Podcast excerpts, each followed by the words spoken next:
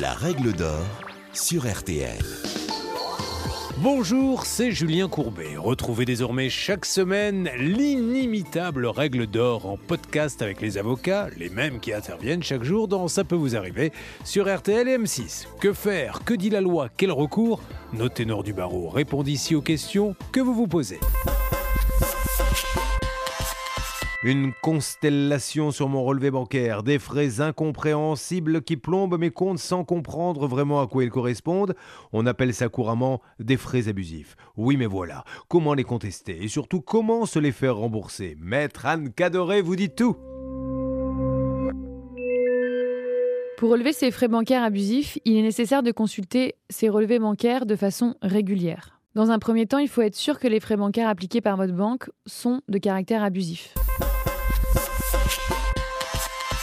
Deux catégories sont considérées comme telles. D'une part, ceux qui résultent d'une erreur de facturation de la banque, comme des frais qui seraient facturés alors qu'ils ne sont liés à aucune opération ou aucun service réel. Il s'agit tout simplement d'une erreur de la banque. D'autre part, ceux qui sont contraires à la loi du fait de leur montant trop élevé. Bon nombre d'entre eux sont plafonnés et on y reviendra. Ou parce qu'ils n'auraient tout simplement pas dû être prélevés. Petit rappel sur les diverses obligations des banques concernant les frais bancaires. Tout d'abord, elles ne peuvent pas décider librement de l'entièreté des frais qu'elles prélèvent. Lorsque vous signez votre convention de compte, il doit donc être précisé le montant de ces frais. Une brochure doit également vous être remise lors de la signature de votre convention de compte. La banque ne pourra pas ensuite augmenter ses tarifs de manière unilatérale sans en informer ses clients au moins deux mois à l'avance. Sachez que le fait pour un client de ne pas s'opposer à la nouvelle grille tarifaire qui lui a été signifiée vaut acceptation par lui des nouvelles conditions tarifaires. Ensuite, elles doivent rendre accessibles leurs tarifs bancaires partout, c'est-à-dire en agence, sur leur site internet. Autre précision importante, chacun des frais doit correspondre à une prestation, un service ou une opération concrète et doivent évidemment toujours paraître dans le relevé de compte bancaire du client. Les banques doivent faire parvenir chaque année à leurs clients un récapitulatif annuel précis et détaillé des frais facturés sur la période. Ceci est une obligation légale qui permet aux particuliers de vérifier la nature et le montant des frais ponctionnés. Tout l'intérêt de consulter régulièrement ces relevés bancaires. Elles doivent également respecter les plafonds de perception pour certains des frais et d'assurer la gratuité de certains services, comme le retrait d'espèces dans un distributeur au sein de sa propre banque. Par exemple, en 2022, le plafond pour un rejet de prélèvement est de 20 euros. Pour des commissions d'intervention, 8 euros, soit 80 euros par mois maximum. Les frais en cas de compte inactif ne peuvent pas dépasser 30 euros par an. Le rejet d'un chèque de moins de 50 euros est de 30 euros. Le rejet de chèques de plus de 50 euros est de 50 euros.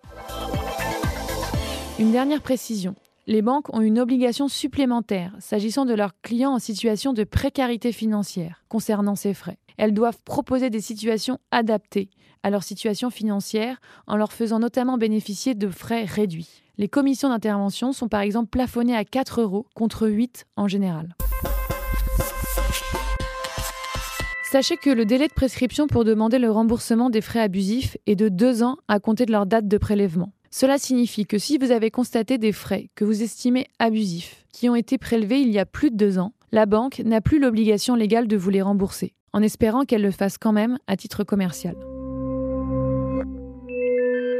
Dans un premier temps, je vous invite à contacter immédiatement votre conseiller bancaire ou directement le directeur d'agence. Ils ont le pouvoir de vous les rembourser. S'il s'agit de frais réellement abusifs, la somme vous sera en principe restituée. S'ils ne le sont en revanche pas, vous pouvez négocier un remboursement, surtout s'il s'agit de votre premier incident ou si vous êtes un bon client. À défaut d'accord de l'agence, la deuxième étape consiste à faire parvenir à votre établissement bancaire une lettre de refus de frais bancaires par lettre recommandée avec accusé de réception, en précisant plusieurs choses. Le montant des frais que vous contestez, leur date de prélèvement, le compte sur lequel ils ont été prélevés, ainsi que le motif pour lequel vous les considérez comme abusifs. Je vous conseille de leur laisser un délai de 15 jours pour vous rembourser. À défaut de réponse, 16 jours après la réception de votre lettre recommandée ou de réponse négative, vous pouvez saisir le médiateur bancaire. La procédure est gratuite, elle dure plusieurs mois. La saisine est assez simple. Vous pouvez remplir un formulaire en ligne ou alors adresser votre lettre par voie postale. Le médiateur a pour mission d'aboutir à une conciliation entre vous et votre banque. Si aucune conciliation n'a été trouvée grâce au médiateur, vous pourrez saisir la justice.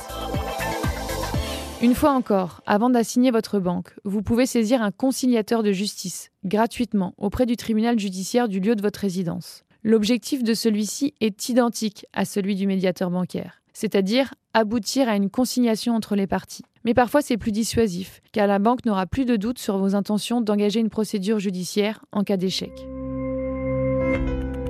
Pensez aussi aux associations de défense des droits des consommateurs, qui interviennent gratuitement et qui sont souvent sollicitées pour ce type de dossier. La Direction générale de la concurrence, de la consommation et de la répression des fraudes met à votre disposition, sur son site internet, une liste d'associations susceptibles de vous aider en la matière. Bien entendu, l'étape judiciaire ne vaut pas la peine si les sommes en jeu ne sont pas importantes. Si les sommes sont en revanche importantes, il conviendra d'avoir recours à un avocat. Vous venez d'écouter le podcast des règles d'or de l'émission Ça peut vous arriver. Retrouvez tous les épisodes de ce podcast sur l'application RTL, sur rtl.fr et sur vos plateformes favorites.